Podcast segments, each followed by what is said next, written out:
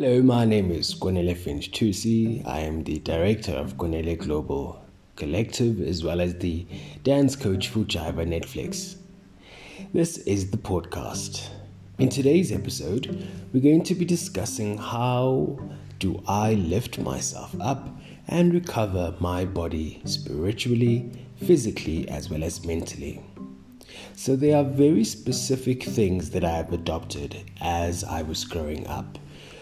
When I was in my teenage years, when I was in high school, I began to adopt reading as a very great way to balance my emotional as well as my spiritual self. I always read books on psychology, read books on astrology, or even read books on astronomy. These were very fascinating to me, and they also grew my knowledge on this type of content.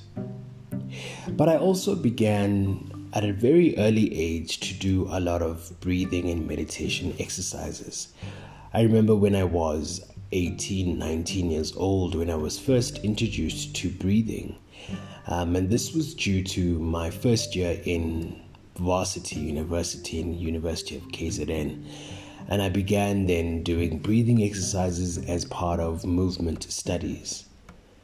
I went on further to study around breathing and what it means and how does it really develop the body. In my 20s, when I'm still 29 right now, I have adopted breathing and doing meditation as a way of balancing and rebalancing my physical body as well as my spiritual body. After gym or even post-gym, I do a lot of stretching, which is very good for recovery, and is very, very good to stabilize and also neutralize your blood vessels as well as your muscles. There was one episode or one incident where I did get injured, and I had torn a ligament on my right knee. I couldn't walk for a week, and I realized that I had not rested. And so recovery for me is also about resting.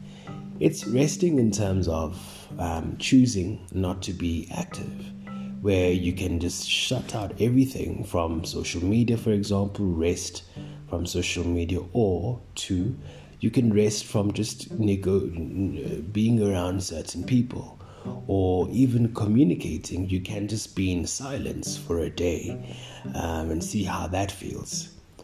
You can try it out. Let me know in the comment section. This is the podcast.